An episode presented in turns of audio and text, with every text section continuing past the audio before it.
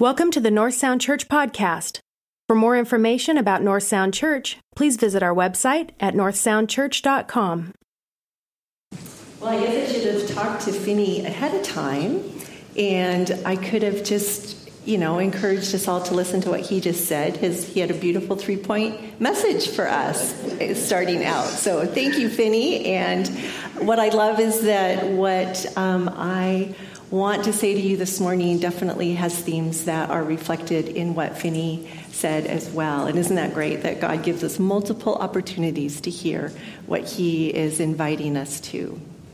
Well, it's again a pleasure to be here. For those of you who are here, congratulations. Maybe for some of you, this was your first time out after the snow. For those staying at home, bless you. Um, stay safe. That's what we need to do right now. So kind of some forced Some forced quiet and rest for a lot of us. So this morning, I want to spend some time talking about Simeon. Um,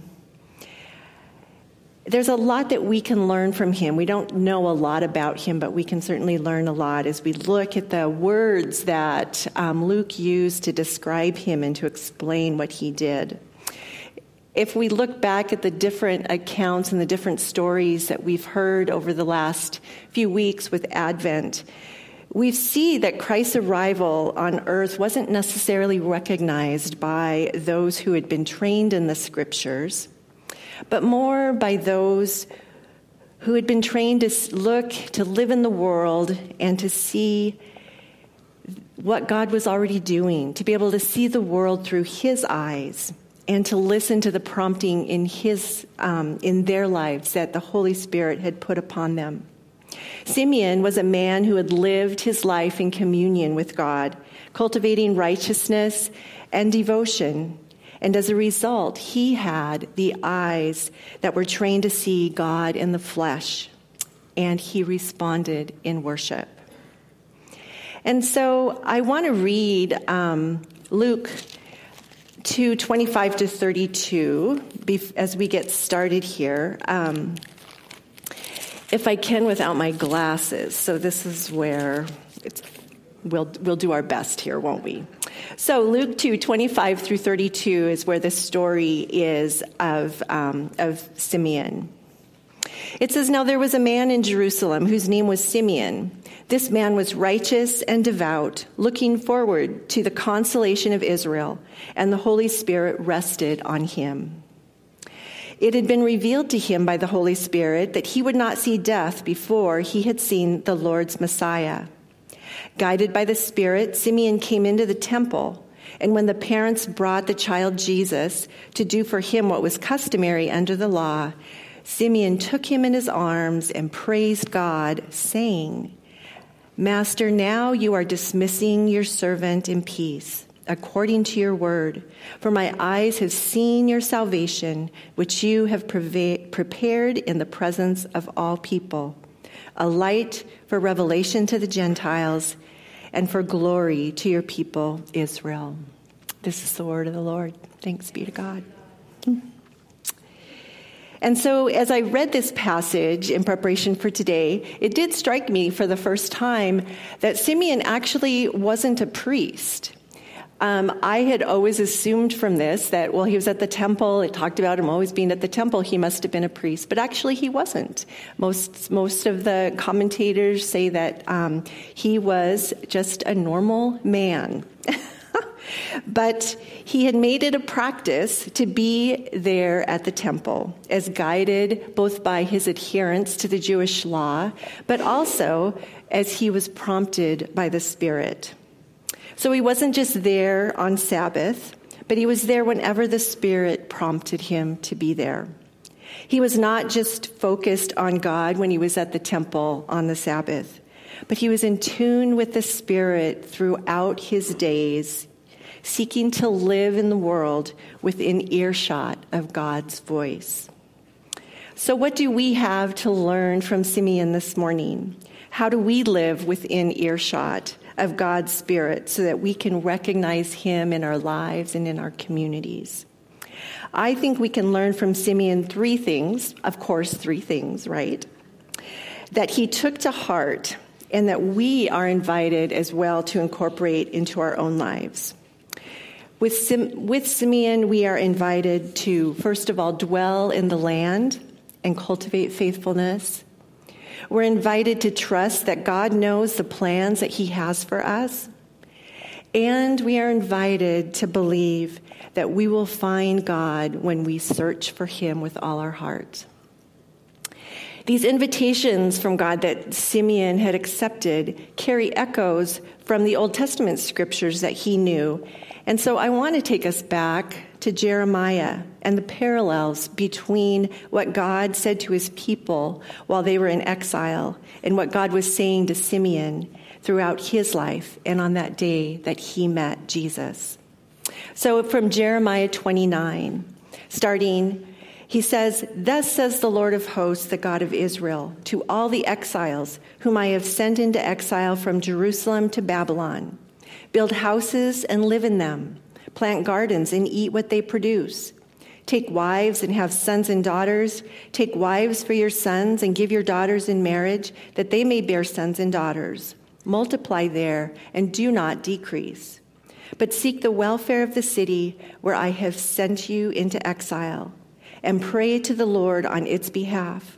For in its welfare you will find your welfare.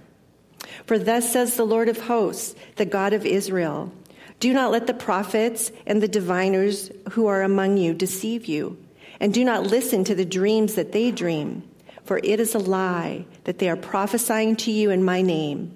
I did not send them, says the Lord. Then when you call upon me and come and pray..." Oh, I'm sorry, then there's a big gap there. Um, so anyway... Let's go through and think about, like, what are some of those parallels between what God was saying to the people, his people, and what how Simeon lived out his life. This is a beautiful passage of God speaking truth to his people through the prophet Jeremiah, and at the same time assuring them of his promises and the invitation out there to be in relationship with him, which is our ultimate goal. Simeon shows us what it looks like in a different context. So the question is, how are we to live in the reality of our context, and also with the promises of God that are still offered to us today? And so first of all, we are invited to dwell in the land and to cultivate faithfulness. This is actually from Psalm thirty-seven three, but there are echoes of it in the message that God gave through Jeremiah to his people as they were in exile. Again, where he said, "Build houses and live with and live in them. Plant gardens and eat what they produce. Take wives and have sons and daughters. Take wives for your sons. Give your daughters in marriage, that they may bear sons and daughters. Multiply there and do not decrease. But seek the welfare of the city where I have sent you into exile, and pray to the Lord on its behalf, for in its welfare you will find your welfare." So here's this context. The people of God have lost their way, and most of them have been taken captive and carted off to Babylon. Jeremiah was one who remained in Jerusalem. And so in chapter twenty-nine, he is writing from Jerusalem to those who are not there, to those who are in exile. And he's speaking truth as only a true prophet of God does. The exiles, of course, are anxious to return to their homeland, but they have been, and so they've been listening to prophets that will tell them what they want to hear, listening through the filter of their desires, their fears, their disappointments, their regrets. I was able to experience this this last week. I found myself listening to reality through my own filters of disappointment and fear and regret. It started the day before Christmas Eve when my daughter from Eugene, the mother of my granddaughter, um, texted us to give us a heads up to let us know that they may not be coming for Christmas because of the weather. And so I didn't like that idea at all. I was going to have all my kids around me, and that was my dream, that was my hope, that was my plan. So I lived in this place of denial for eighteen hours, thinking, well, we'll get them here, and then they'll get stuck here, and then I'll have more time with them. Didn't happen. So finally, I got the text saying they indeed were not coming. And of course, it was devastating not to see them. And so I postponed my acceptance of reality as long as I could. And then my sister, who lives in Newberg, Oregon, she was supposed to come up Christmas afternoon, and we were really looking forward to, I was looking forward to having several days with her as well. And she texted to say that her son had tested positive for COVID, and so she wasn't feeling really great, and what should she do? Well, my big sister sent her to me to make the decision on whether or not Jill should come. And once again, I was torn between wanting to hold on to my hopes that all my sisters were going to be around me and accepting the reality that she really needed to stay put. So there were those filters that, oh, I wanted to see life through, that life was going to be okay, no disappointments, nothing to fear, and yet I had to remove those. We've all experienced those times when the disappointment of reality causes us to want to deny it and to dig for something that will tell us what we want to hear. And that's where the that's where the God's people who are in exile wanted to do. They desired to be done with what they were doing sooner rather than later. But the reality of Jeremiah's words had to sink in as he exhorted them to settle into Babylon, enough to plant gardens and have children who would then have children. God desired to do meaningful work in them and through them in exile, even in this place that was not home. And it was only when they were able to acknowledge and let go of the plans that they had tied to what their own desires and fears and regrets were. Once they let go of those, then they could hear what God had for them. They were directed by God to dwell in the land, and in the midst of it, continue to cultivate a faithfulness to Him. And this is our invitation today, to live in and to invest in the community around us, seeking its well-being, while at the same time cultivating our faithfulness to God in a way that we flourish, even in the midst of a place that feels like exile for many of us. And so how can we do this? Well, let's go and hear how Sim- Simeon is an example for us. So Simeon was living in Jerusalem. At that time, it was under Ro- Roman rule, and there was kind of a symbiotic relationship between the religious leaders in the temple and the government that had been set up by Rome. Jews were allowed to practice their faith in the temple as long as it stayed under the radar and did not disrupt the Roman peace. And so no doubt the religious leaders were curating the activities that were going on in and around the temple to ensure that they did not disrupt or disturb or displease the local government authorities. The Jews were in many ways living in exile, even though they were back in Jerusalem. And they were seeking to live out their faith and obedience to the infinite King, under the rule of a wicked and finite small-case king. Maybe for some, they found that it was easier to understand their circumstances under Roman rule by filtering it through the lenses of pessimism or resignation or a desire to keep the peace. They sacrificed the power and the authority of God for the security of their surroundings. Simeon lived in this context. Just as the people of God in exile waited a long time to return to Jerusalem, so Simeon had been waiting a long time to see God's promise of the Messiah fulfilled. But there was something else going on under the radar in Simeon's life that allowed him to hear from and be led by the invisible, all-powerful Spirit. Luke describes Simeon as righteous and devout, righteous being observing divine laws, and in a wider sense, upright, virtuous, keeping the commands of God. He was also described as devout, taking hold well of what he heard, cautiously, carefully listening. Surely, what he knew and heard of God, and then living it out, living within earshot of the Spirit. So we see in Simeon an uprightness mixed with wisdom and understanding. He engaged not just the mind and the actions, but his heart and soul. Now, the word devout, we get the word devotions from that.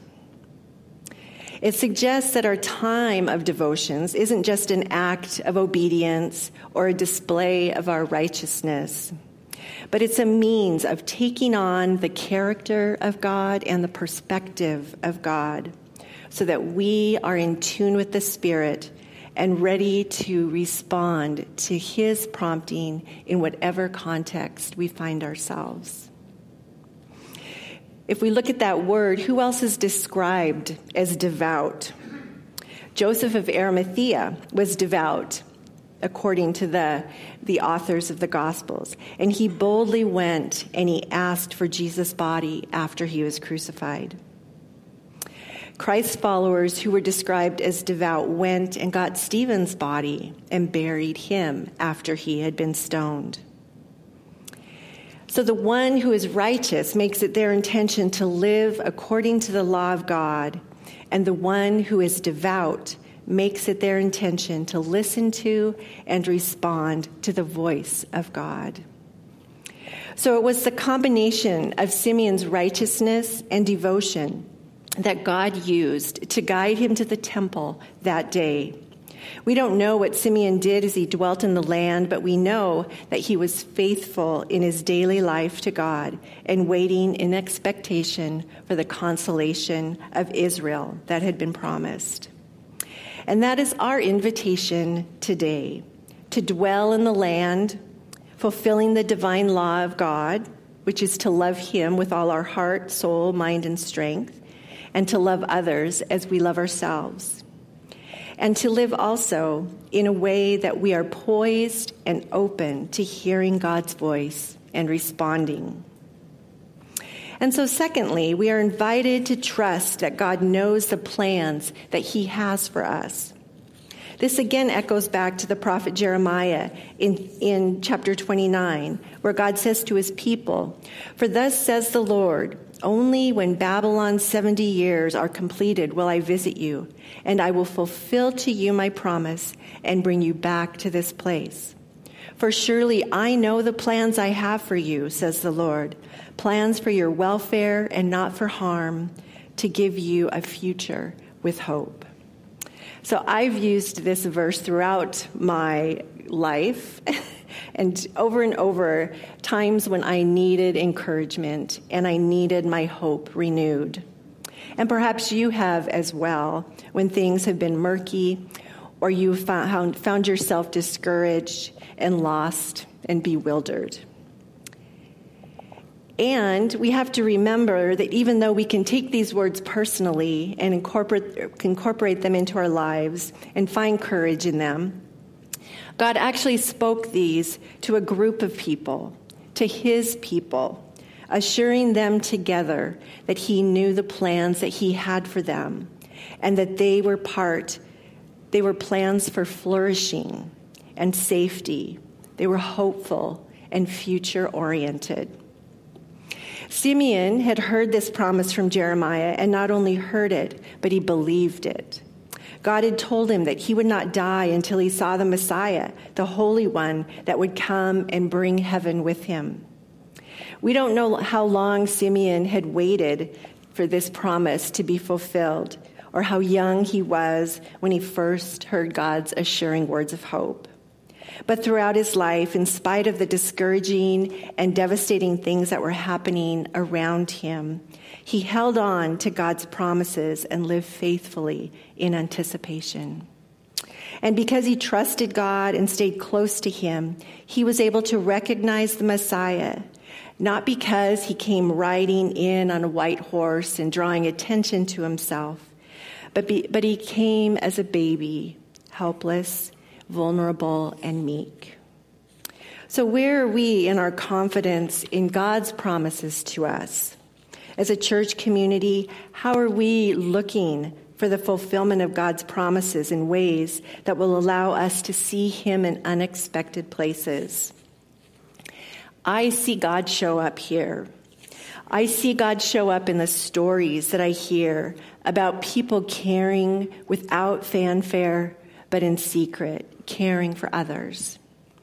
I see God show up in conversations about difficult topics when compassion and empathy rules over being right. And I see God show up when someone stops to help another, even when it's inconvenient or awkward or difficult.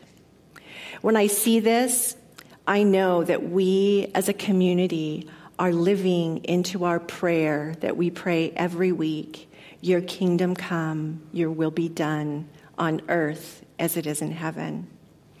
Our living in the present reflects our trust in God for the future. And so, to review, we are invited to dwell in the land and cultivate faithfulness. We are invited to trust that God controls our future.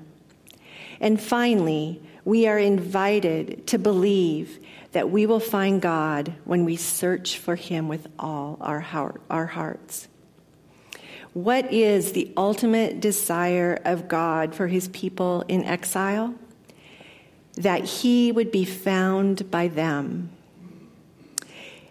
It continues in Jeremiah. Then you will call upon me and come and pray to me, and I will hear you. When you search for me, you will find me. If you seek me with all your heart, I will let you find me, says the Lord. Simeon found the Messiah because he devoted himself to looking for him. Because he was in tune with the Spirit, he heard the Spirit say, "Go to the temple." And because he was in tune with the Spirit, he was able to see this sweet baby, only a week old, and recognize him as the King of Kings, the one who would restore God's people. And because he was in tune with the Spirit, he could take the child into his arms and praise God, saying, "Master, now you are dismissing your servant in peace according to your word.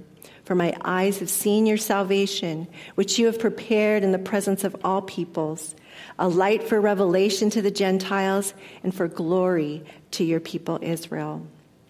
He held in his arms the one that God had promised, that he had hoped for, the Messiah, the Savior, and humble King, not just for the Jews, but for the Gentiles as well. Simeon's righteousness and devoutness opened his eyes to see that this child, this baby, was ushering in a kingdom in which all who desire to follow him are invited to participate. And he was ready to die a fulfilled man, not because he saw the end of the story, but because he entrusted this story to God, believing that it was actually God's story, one that he was merely a participant in. We are reminded through Scripture that people have waited for things that haven't been fulfilled in their lifetime. The author of Hebrews reminds us in chapter eleven of the many witnesses that have gone before us, who strained in faith toward promises that weren't fulfilled in their lifetimes. And yet they trusted and remained full of faith. And God's promise of his presence was within reach always. And it is in reach for us as well. And that is God's ultimate desire for us, that we find him in Christ and in his Holy Spirit. So what are you yearning for this next year? Are you catching glimpses of something that God has promised that isn't quite within reach? Like Simeon, you see the birth of the promise fulfilled, but you realize that you will not see the completion of it. What God invites us to in the liminal space between the now and the not yet is righteousness and devotion. To make it our intention to live according to the law of God, the law of love, and to make it our intention to listen and to respond to the voice of God. We are invited to take off the lenses of fear and regret and disappointment so that we can see more clearly how God is at work in, through, and among us, causing us to flourish in unexpected places and unexpected ways. And so these are the invitations that God has extended to us. Let's pray. Gracious God, we thank you for your work in every corner of the world. We claim the promise that bidden or unbidden, you are present, and we thank you. Help us this year to see with unfiltered eyes where you are inviting us to participate in your story. Help us to hear your voice and respond in delight, and help us to seek you with our whole heart. In Jesus' name, amen.